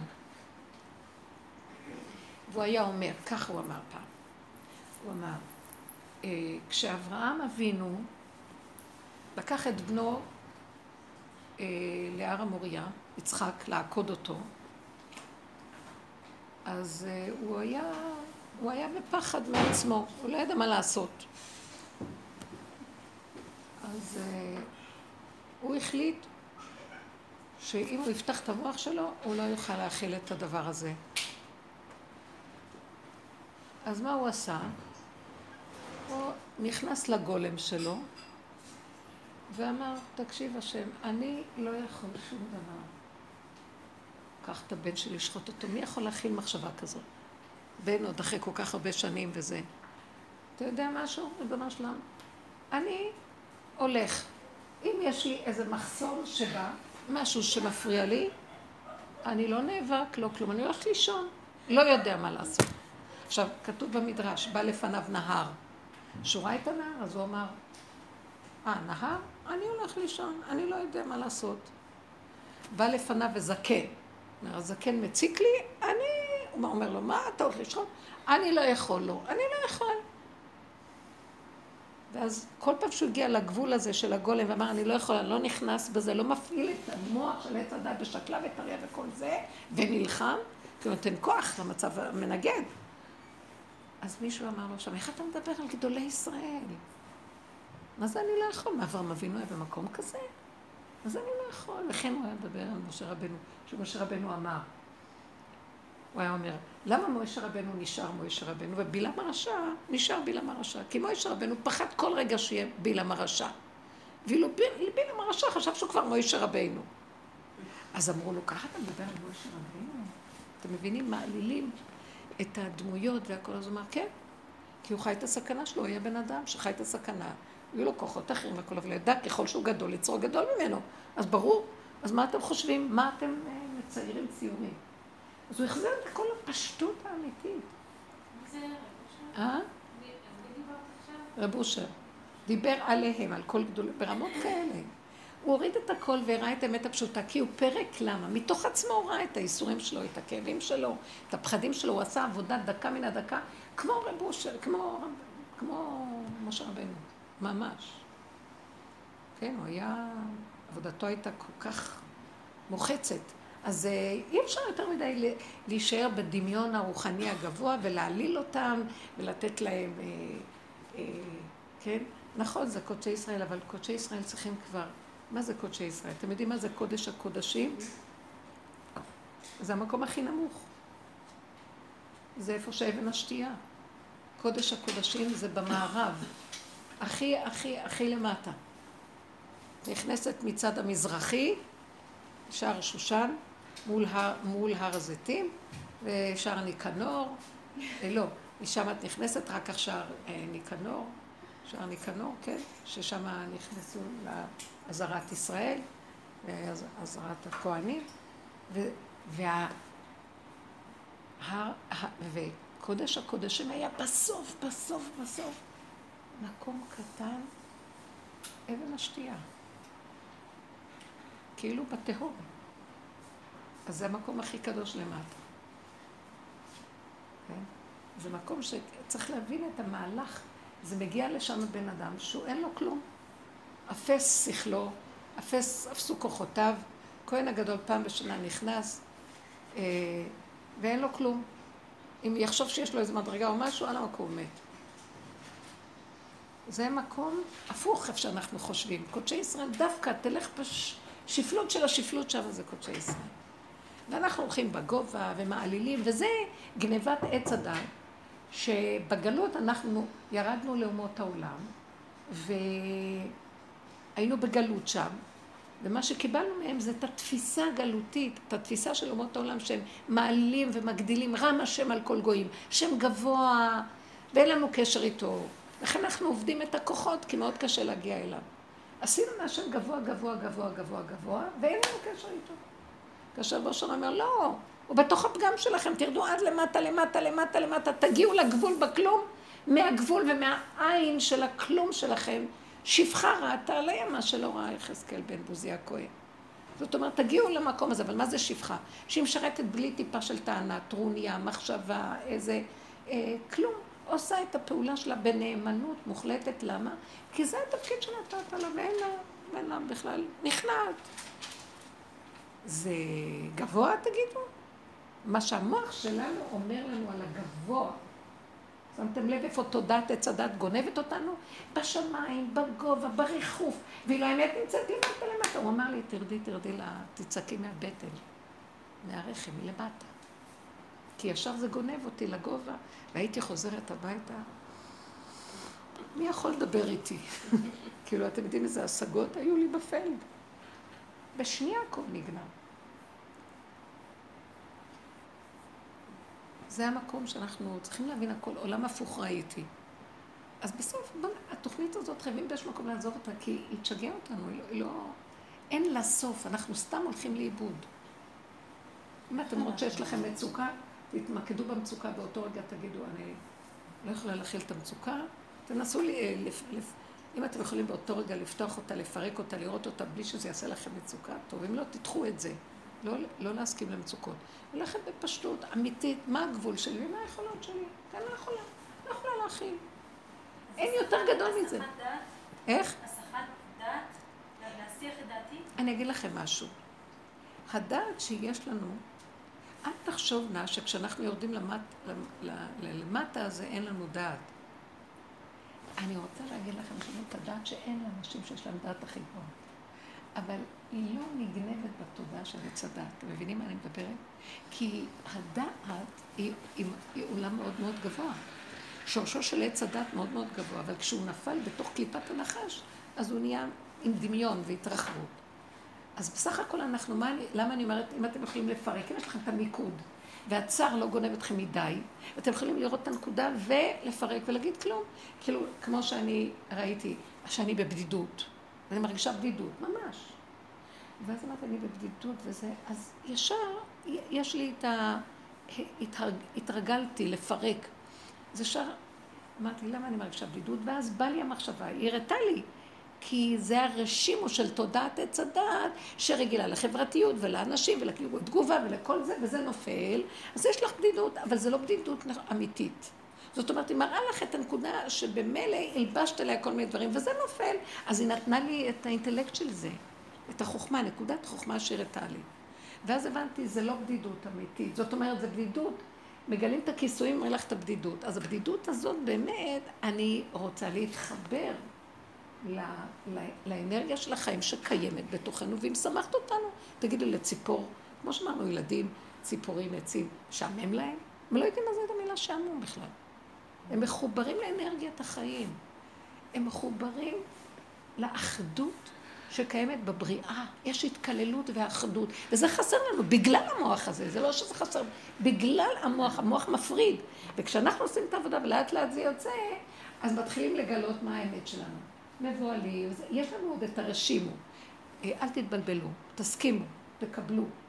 אבל יש לנו אה, מה שנקרא פתח מילוט. תדברו אליו ותגידו לו, זה כבר אין לי, אבל כל העבודה הזאת זה לרדת מזה ולקבל אור חדש. אז תתגלה עליי באור חדש, תדברו, תגידו, תדרשו, מחכה לזה. כתוב, לשכנו תדרשו ובאת שם, בפרשה הקודמת. מה, מה כתוב? כתוב בפרשה הקודמת שהשם רוצה שאנחנו אה, נבנה בית מקדש. ולא נלך כמו אומות העולם, שתחת כל עץ רענן היו עובדים עבודות זרות, עושים במות וכל מיני מזבחות בכל מקום, אלא שיהיה מקום מוכר וידוע איפה ששם יהיה בית המקדש, ולשם נעלה את הקורבנות. בכלל, למה צריך את הקורבנות האלה? כי כל עוד יש תודעת עץ הדת שהיא מקריבה אה, לדמיונות, אז אנחנו צריכים לפרק את זה ולהקריב את זה להשם. השם לא צריך את הקורבנות. אני רק רוצה לסבר את האוזן. שהקורבן שאנחנו מקריבים, אז כתוב, זה עולה, אישי ריח ניחוח להשם. מה שעשו אומות העולם, וזה נקרא עבודה זרה, הם... מה זה עבודה זרה? הם הפרידו את האחדות הקיימת בבריאה מהשם, מהכוח המאחד, וחילקו את זה לכוחות. אז הם אה, הגישו תקרובת, עשו פסל לכוח הזה ולכוח הזה ולכוח, נתנו לו כוח בפני עצמו. כאילו זה כמו המיתולוגיה, אילת הזה וההוא אל, אל הזה וכל ה... ואילו מה, אז מה השם אומר להם? אתם רואים מה שהעולם עושים בתודעת עץ הדת, אתם צריכים לתקנן את העולם, אז תקריבו קורבנות. אבל הקורבנות שאנחנו מקריבים, מחברים את הכל להשם. זאת אומרת, אם הם מקריבים לכל מיני כוחות, לכל מיני אה, גלקסיות, כדורים, לא יודעת מה, לכל מיני אלילים וכל מיני... אה, אז אנחנו נקריב את זה להשם, אבל השם גם לא צריך את הקורבן, הוא תלוי בקורבן בכלל. אבל שימו לב איך אנחנו מקריבים. כתוב שהקורבן צריך להיות אישי ריח ניחוח להשם, שהוא עולה לארבע מדרגות. אני רוצה להגיד לכם משהו. יש, אני קצת מתרחבת, אבל אם אתם... יש איזה עשר כתות של מלאכים. והמלאכים הם נבראו ביום שני כאשר אדם נברא ביום שישי. ואדם הרבה יותר גבוה מכל מה שנברא, כל היום, כי הוא מושלם. כל הבריאה נמצאת בתוכו, בסוף הוא נברא בסוף, וכל מה שנברא, כל הכוחות נמצאים בו, והוא כולל את הכל. יום שישי הוא הכולל של הכל. ויש לו, בתכונה הזאת, השם נתן לו אור גבוה, אור הגנוז, וכל הכוחות האלה נמצאים בתוכו, והוא היה מייחד ומאחד את הכל השם. עולם האצילות, זה נקרא עולם אצילות, עולם הייחוד. שהכל את רואה רק השם. את לא רואה כוח כזה וכזה, והוא אמר לי וזה עשה לי וזה ככה, אין, מי שלח אותו? מי שלח אותו? מי שלח אותו? מאוד יפה, ישבתי עם הנכדות שלי הבוקר במרפסת וקראתי להם סיפור, פתאום באה איזה דבורה. אז הדבורה, אה, נבהלו מהדבורה. אז אמרתי להם, אתם יודעים מה, בואו נגיד פרק תהילים. אז, אה, אז אחת שאלה, מה, התהילים יבריחו את ה... את ה... בת חמש, את הזה? דבורה אמרת, אנחנו מתפללים להשם שישמור עלינו. כי אנחנו צריכים פה שמירה. מה שהוא נתן ב, ב, בדבורה את הכוח לעקוץ, הוא גם יכול לקחת את זה, נבקש ממנו. אז, אז הנכדה האחרת אמרה דבר יפה, אמרת, אתם רואים למה הוא שלח את הדבורה? כי הוא רוצה את התפילה מאיתנו. מאוד התפעלתי ממנה, ממש אמרתי לה, אמר דבר מאוד מאוד יפה. כל מה שהוא מציק לנו, וזה דרך השני, השלישי וזה, זה כי הוא רוצה אותנו אליו, והיא תפסה את נקודת העיקרון. ילדים קטנים, היא בקושי בת שש. והיא בת חמש, והם דיברו מאוד יפה, ואני רואה את המחשבה הנקייה של הילדים. אז בסופו של דבר, מה זה רציתי לומר, בסופו של דבר, אה, איפה הייתי? שהמקום הזה... עשר כתות של מלאכים. כן, שיש עשר כתות של מלאכים. ואסור לנו להקריב למלאכים. זה עבודה זרה. כי אנחנו נותנים כוח ל... ליצירים נבראים. אסור. הם שליחים של השם, להביא לנו מסרים, אנחנו לא יכולים לעבוד אותם ולפחד, מתחילים לפחד מהם, תעשו לנו זה, תיתנו לנו זה, שיהיה לנו טובת הנאה. אז יש מה שנקרא כת, יש האישים, מלאכים שנקראים אישים, שהם הכי קרובים לכדור. למשל, מה שנשלח למנוח ואשתו, מלאך, שאמר להם את הבשורה על, אה, איך קוראים לו? אה, שמשון. וגם השלושה מלאכים שבאו לאברהם אבינו, הם התלבשו בגוף אדם ובאו לכאן. אז הם יורדים למדרגת אישים. עכשיו, אפילו כתוב שזה אה, אה, מיכאל, אה, גבריאל ורפאל נשלחו אליו. אבל הם התלבשו במדרגת האישים. הם, עכשיו, יש מדרגת אישים, ויש כת של מלאכים שנקראת בני האלוקי, האלוהים, בני אלוהים, כמו שהמיתולוגיה אומרת. ויש כת שנקראת אה, אה, אלוהים, ויש כת שנקראת אלים, ויש כת שנקראת אה, חיות, ויש כת שנקראת אופנים, ויש כת שנקראת שרפים והרעלים. ועוד איזה כת, ובסוף זה גם יש כת שנקראת מלאכים, מלאכי השרת שכוללת את הכל. יש כתות. עכשיו, לנו אסור להגיש תקרובות לכוחות בבריאה. אז בזה שאנחנו אומרים, אישי ריח ניחוח להשם, אלה ששם, שהם מקריבים באופן נפרד לכל מלאך או משהו, אז אנחנו אומרים, האישים מעלים למדרגת הריח, יש, יש מלאכים של מדרגת ריח ויש ניחוח ויש, והכל מתח... מחברים את הכל בסוף להשם. זאת אומרת שאנחנו מייחדים בסוף את הכל על ידי כל המדרגות, ולא עוצרים באמצע ומפרידים את הדבר. אז זה נקרא עבודה זרה לעומת הקורבנות של עם ישראל. באמת באמת לעתיד לבוא שתיפול לעבודה זרה ויכירו וידעו כל יושבי תבל, כולם יכירו שיש רק השם, יהיה ממש משהו שיתחזק בבריאה שמתגלה אחדות הבורא, יפסיקו גם את הקורבנות, גם לא, גם לא יפסו. עכשיו, בואו נחזור למה שרציתי להגיד. כתוב על בית המקדש, השם לא נותן לנו מקום איפה הוא יהיה. אין לנו בהירות בתורה איפה נמצא המקום הזה. המקום הזה נמצא באחד השבטים, הוא לא אומר לנו אפילו אצל מי, באיזה שבט הוא נמצא. ואז כתוב, לשכנו תדרשו, ובאת שמה. תחפשו ותדרשו, ותחקרו ותלמדו ותבינו לפי אה, כל המקורות והמסורת שאומרת לנו, ותחקרו בדברים, עד שתגיעו להכיר איפה בית המקדש נמצא. דוד המלך, כתוב שהוא ברח, אני כתבתי את זה, שהוא ברח משאול כשרצה להרוג אותו, והיה נרדף אחרי שאול, אחרי שמשכו אותו למלך, אז הוא ברח בלילה אצל שמואל הנביא ברמה, לרמה. הוא היה בעיר דוד, והוא ברח אה, איפה שהיום רמות בירושלים. ושם הוא ישב עם שמואל הנביא, והם למדו כל הלילה על מקום המקדש. אה, הם רצו לגלות איפה נמצא המקום. עד שהם אה, החליטו שזה הר המוריה והמקום הזה. אל תחשבו, היום זה ברור לנו, זה לא היה ברור אז. היה הר המוריה, לא היה ברור. היום זה מאוד ברור. עכשיו, כתוב שם מה שהם ישבו ולמדו אותו לילה, תלמיד חכם במוח שלו מאה שנה לא יכול להשיג את ההשגות שהם השיגו דרך זה. ואז שאלתי את עצמי, למה? בגלל שהם היו בדרגה של נביא ומלך. רק הדרגות של נבואה ומלכות יכולות לגלות את המקדש הפרטי בתוך כל אחד ואחד. נכון, היום אנחנו יודעים שיש מקדש שמה, ושם בהר הבית זה מקום המקדש. אבל בתוך כל אדם ואדם אז זה מה שאני, אני אומרת, העבודה הזאת מביאה אותנו למדרגת נביא. זו עבודה של אליהו נביא, ואליהו נביא, הוא נותן לנו טק, טק, טק, טק, טק, לפרק את תודעת עץ הדת ואת כל הסערה שמסביב, כל השקרים והבלים והדמויות והדמיונות והסערות, ובסוף את נשארת בגבול, הגבול של כלום, בעין שלך.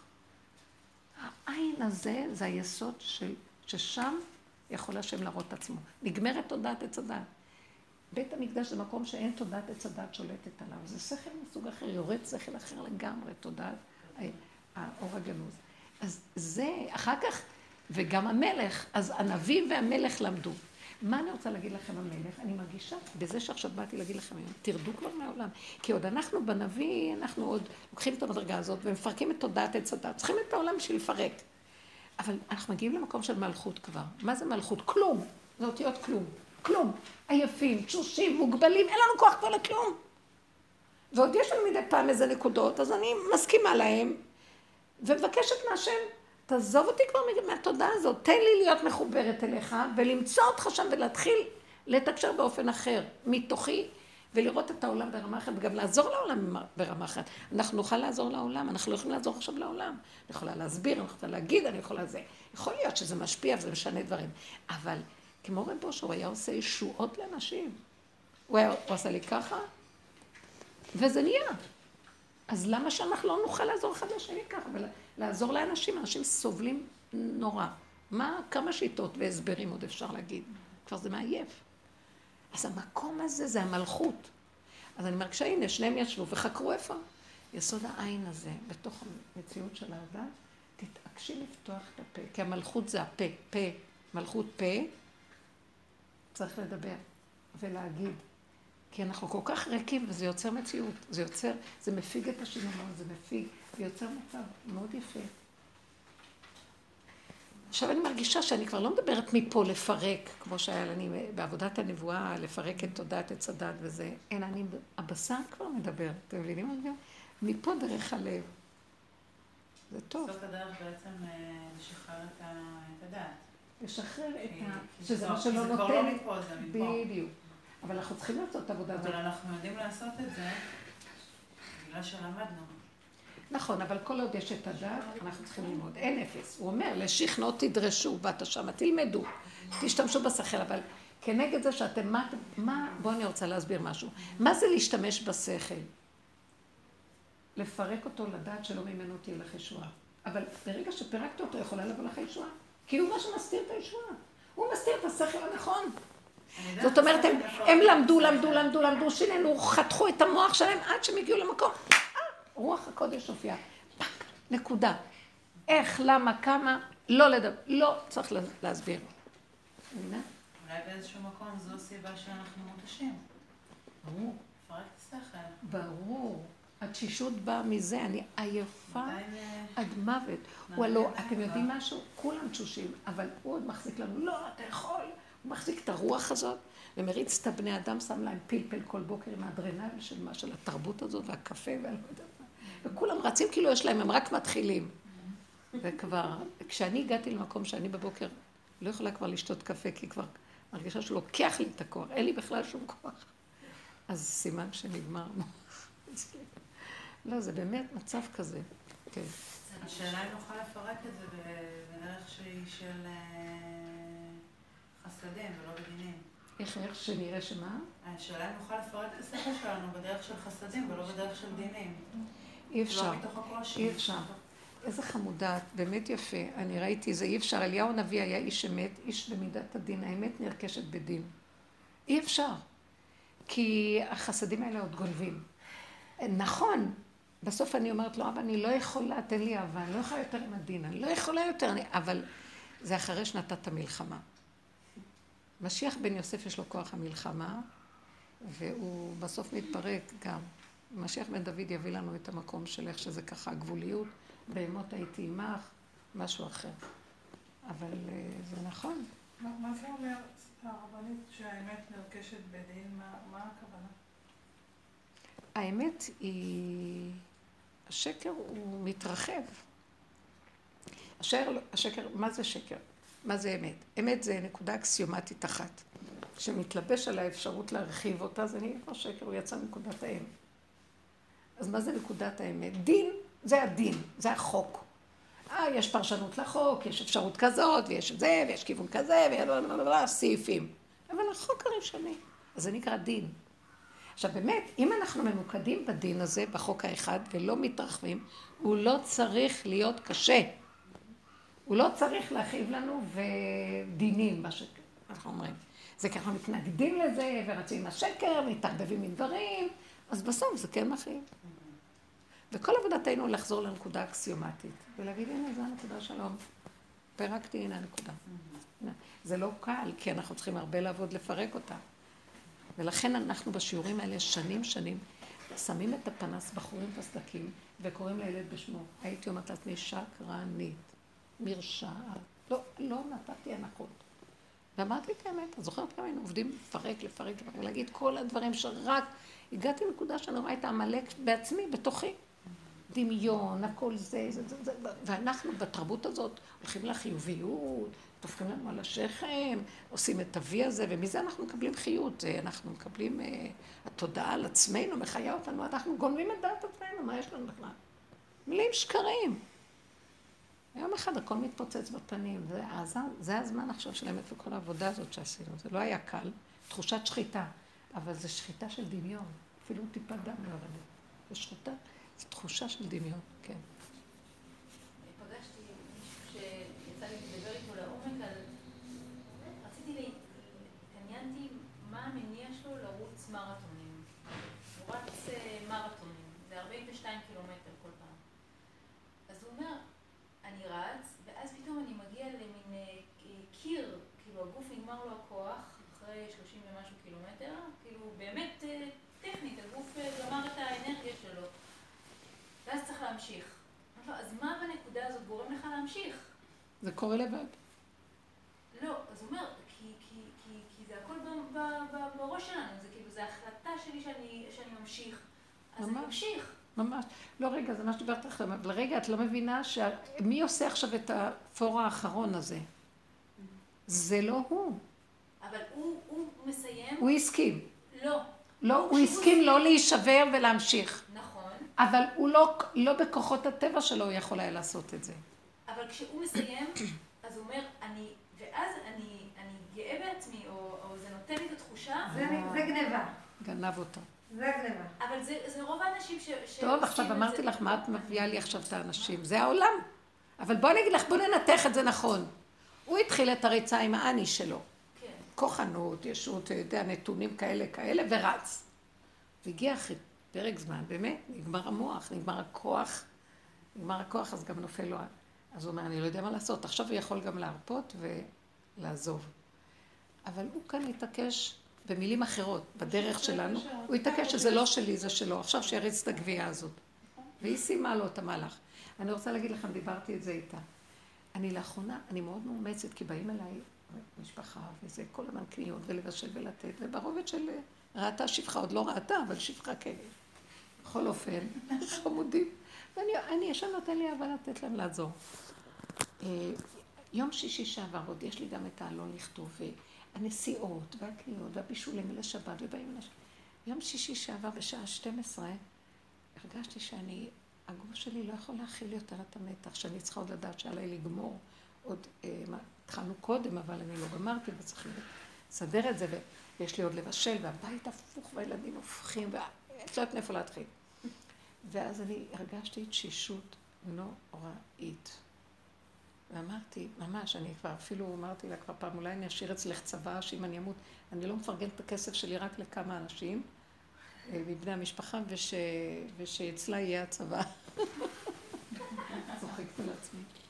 אז אמרתי, אמרתי, אני אתקשר.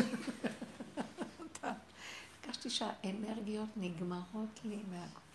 זה לא פעם ראשונה ולא פעם שנייה, הרבה פעמים מרגישה כאלה התרוקנות שנשאר עוד, כאילו... אבל את זה, אני אומרת לכם, זה לא כוח בטבע, זה... ראיתי את זה מרב אושר, הוא היה מקבל התקפי לב, ומהרגע האחרון שעוד מעט נדם הלב, הוא היה... הכל חוזר מחבר. קיצור, אמרתי לעצמי, אמרתי לעצמי, תקשיבי, אני הרגשתי שאני הולכת להתעלף, ואז אמרתי, תשתי כוס מים, ואל תסגרי את המוח ואל תתני ממשות לגוף בכלל. ותעשי את הפעולות שלך בלי לחשוב בכלל בכלל, כי לרגע השקפתי כמה אני צריכה עוד לעשות, וזה וזה וזה, וצריך לשתי ברמות. ואז אמרתי, תסגרי את המוח, תעשי פעולות קטנות. בדיוק התקשר השיר, וישבתי וגמרנו, וזרם, זרם, כל כך בקלות. בסוף עוד היה לי איזה רעיון כזה, מדליק. אמרתי לו, תכתוב את זה, זה, כך, כך, כך, כך.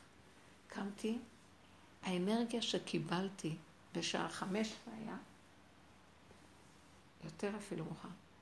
אני רוצה להגיד לכם, עד מוצאי שבת אף אחד לא יכול היה להתחרות אותי ולהשכיב אותי. אני לא יודעת מאיפה הכוחות באו, אני לא יודעת, אני הסתכלתי ואמרתי, גדול אתה השם, זה לא יכול להיות. הוא אמר לי, ברגע שאת לא נותנת למחשבה מקום, נכון, הגעת לגבול, את לא נותנת, אמרתי לו, אני לא יכולה, תרחם עליי. אז הוא נתן לי מחשבה, מה זה אני לא יכולה? האני שלך, של מוח עץ הדת, שמשקיף, רוצה להיות יכול, ואפס כוחו. אז תסכימי שאת לא. אבל איפה שאת לא, אל תפסיקי, רק תושיטי יד.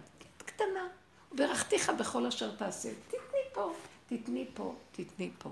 ואל תתייאשי ותגידי, טוב, אני הולכת. סגרי רק את המוח. ומשהו נכנס, וגמר את הכל ברמות, אני לא יודעת להסביר לכם. נכנס איזה אחד הבנים והוא עזר לשטוף, ופתאום הכל נגמר, ונכנסנו להדלקת נרות, כאילו, יחד עם האלון, יחד עם כל מאכלים, הבית היה נקי, הילדות, כל התינוקות מקולחות, הכל מסודר, הכל בסדר. אמרתי, לא יכול להיות, זה, כאן היה משהו, זה לא שלנו, זו הנקודה. איפה שאת לא נשברת, כי המוח שובר, המוח שובר, זה אחד עוד אחד, משבר אותך. לכן אני נכנסתי היום למקום הזה שהתחלנו לדבר, תוותרו על התרבות הזאת של המוח. שהיא מתרחבת, מתפתחת, ואז נותנת איזו מסקנה, ואז מתחיל הרגש לצבוע, ואז אנחנו לאיבוד, הכל נהיה רפה, והלכנו לאיבוד. חזק. כי לא להאמין לכלום, לתרבות הזאת. אל תאמן בעצמך עד יום אותך. משהו שם יכול להתחדש. עכשיו זה לא ידע את התהליך, הוא גונב עוד שהוא יכול, בסוף הייתי גאה בעצמי. הסתכלתי ואמרתי, אבא, זה רק אתה, זה לא יכול להיות שזה, זה לא יכול להיות שזה טבע אדם. לא. בטבע אני הייתי צריכה, זה טוב, יום שישי צדיקים נפטרים, אני דווקא רציתי, שישי שכולם יגידו איזה צדיקה נפטרה ביום שישי.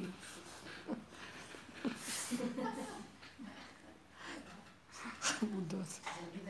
רק לצחוק על עצמנו כל הזמן. אני אהיה גאה בעצמי שנפטרתי ביום שישי. כן, אבל שם טוב היה אומר, שמצאו אותו ממלמל לפני שהוא נפטר, אל תבואני רגל גאווה, אל תבואני רגל גאווה. אז אמרו לו, מה, אתה עוד על, על ערש דווי ואתה אומר, אל תבואני רגל גאווה, רבנו הקדוש. אז הוא אמר להם, אין לכם בכלל מושג מה, איזה מחשבות באות לי עכשיו, שכמה יעברו על, המיט, על יד המיטה שלי ויבואו המונים של חסידים, ואיזה הספדים יהיו ומה לא יעשו. אתם לא מבינים, אני רק מבקשת מהשם, זה משגע. חמודים.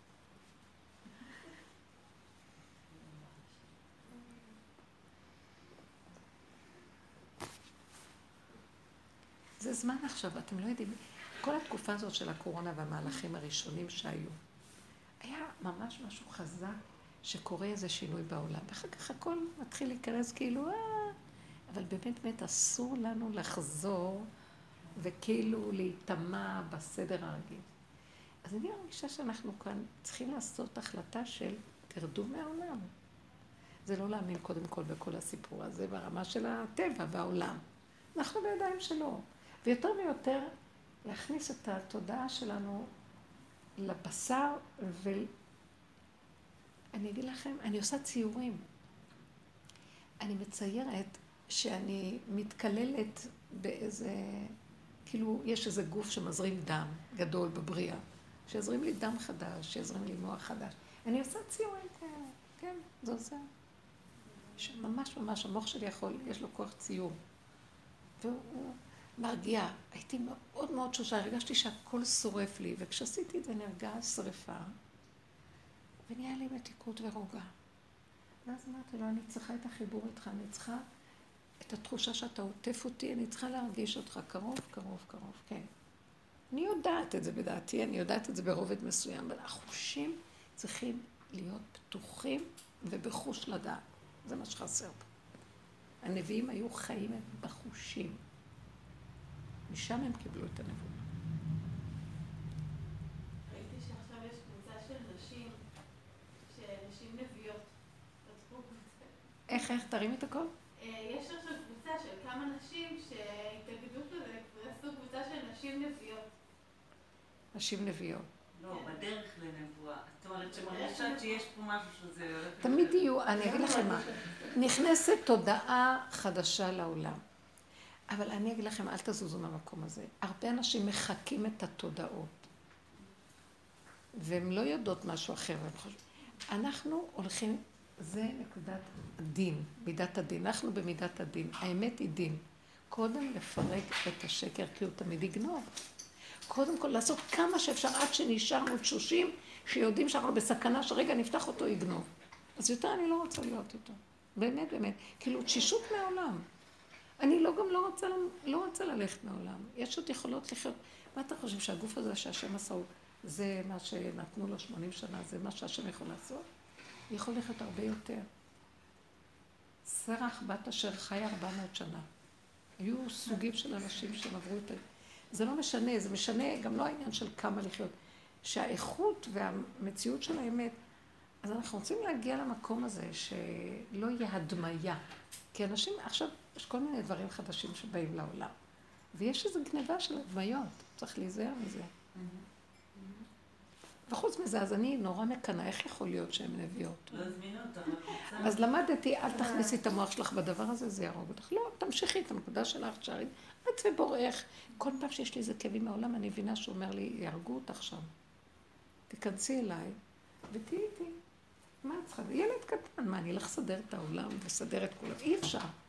גם לא רוצים, אלה היו רוצים לשמוע, זה לא... נכון, מי ששומע יכול לבוא ולקבל, וזה לא דרך קלה. יגיע תקופה שאנשים יגידו, מה, זה מאוד קשה לעשות עבודה כזאת.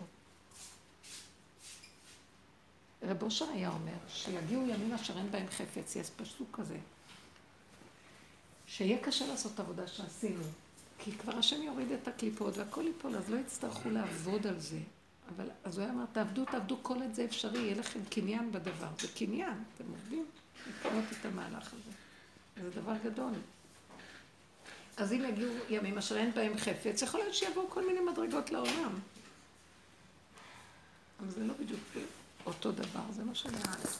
אבל מה, אני לא רוצה להגיד את זה מצרתיים. מישהו רוצה שיהיה נביא. איך אמר משה? מי ייתן וכל עם השם נביאים. כן, אלדד ומידד התנבאו במחנה, כי הוא יציל מהרוח שלו על שבעים הזקנים. כי אמרו לו, אתה לא יכול לבד אה, לשפוט את העם, אתה צריך להציל מהרוח הקדושה שלך שעוד כמה ייכנסו ויעזרו לך. אז הוא נתן מהרוח שלו על שבעים זקנים, והתחילו להתנבא. אז יהושע, יהושע בא, בא למשה רבנו ואמר, משה רבנו, אתה יודע, הם מתנבאים כמוך, רק אתה נביא, מה פתאום שהם יתנבאו? אז הוא אמר, המקנא אתה לי מי ייתן וכל עם השם נביאים, שכולם יהיו נביאים, מה יש, מה יכול להיות? אבל רש"י כותב, אה, מה זה מתנבאים, אה, מתנבאים במחנה? שיהושע אמר למשה, התל עליהם צורכי ציבור והם קלים מעליהם. תן להם להיות עסקנים בעולם והנבואה תלך להם, לא כדאי לך שהם יהיו נביאים, רק אתה. אז אתה יודע מה? תן להם להיות עסקנים, תן להם להיות בפוליטיקות של העניינים, וזה וזה, וזה יכלה להם את הנבואה. העולם הזה מכלה את הנבואה. לכן צריך קצת פרישות מכיוון אחר. ולך הוא אמר את זה, התל עליהם צורכי ציבור. והם קלים מעליהם, לא צריך לעשות עליהם עבודה. זה חמוד. יופי, ברוך השם, אנחנו נכנסים כבר בעזרת השם עכשיו עוד מעט לאלול, ויש משהו של חלל, לחלל את הכל ולהיות בפשטות של כאן ועכשיו, איך שזה ככה, בנקודה של היחידה, מחוברת להשם. כן, את יכולה להגיד משהו על היחידה? היחידה זה אחרי הגולם. הגולם זה ש... בואו ניקח את שלושת המדרגות, זחל, גולם ופרפר, נכון? אז הזחל זה תודעת עץ הדעת. איך הזחל עושה ככה? אנחנו לקחנו אותו אחורה, נכון? עץ הדעת טוב, עץ הדעת רע. עוד פעם, מפרקים, מפרקים, מפרקים. בסופו של סוף העבודה, בסוף הוא נהיה, מתחיל להיות גולם. מלמטה צומח לו קליפה כזאת גדולה של גולם. הוא נגמר והוא נכנס למצב של קליפה קשה של גולם מתחילה להיות. הוא נעלם, הדעת נופלת. אז החלל הוא כלום, רומסת אותו הוא מים, אין לו כלום, הוא סתם דמיון. עץ הדעת זה דמיון אחד גדול. כל הדעת הזאת, התרבות הזאת כולה דמיון, היא מושתתת על דמיון. אין בה כלום. ועכשיו, אחרי שה... עכשיו הגולם עולה, וכשהוא מכסה את כל הפרפר אין כבר כלום, מתוכו מתחיל להיות יסוד הפרפר. פרפר זה היחידה. זה הגילוי האלוקי. הגולם לא יודע שהוא פרפר. הגולם לא יודע שהוא פרפר.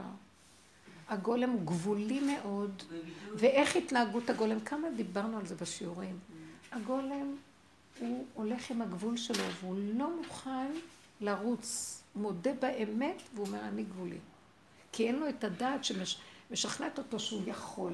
אנחנו מפמפם לנו כל הזמן, כוח אתה יכול, אתה יכול, אתה יכול. עכשיו, מה בין זה שאני אמרתי לעצמי, אל תרצי למות. פשוט תעשי עבודה פשוטה, תעשי פעולה פשוטה.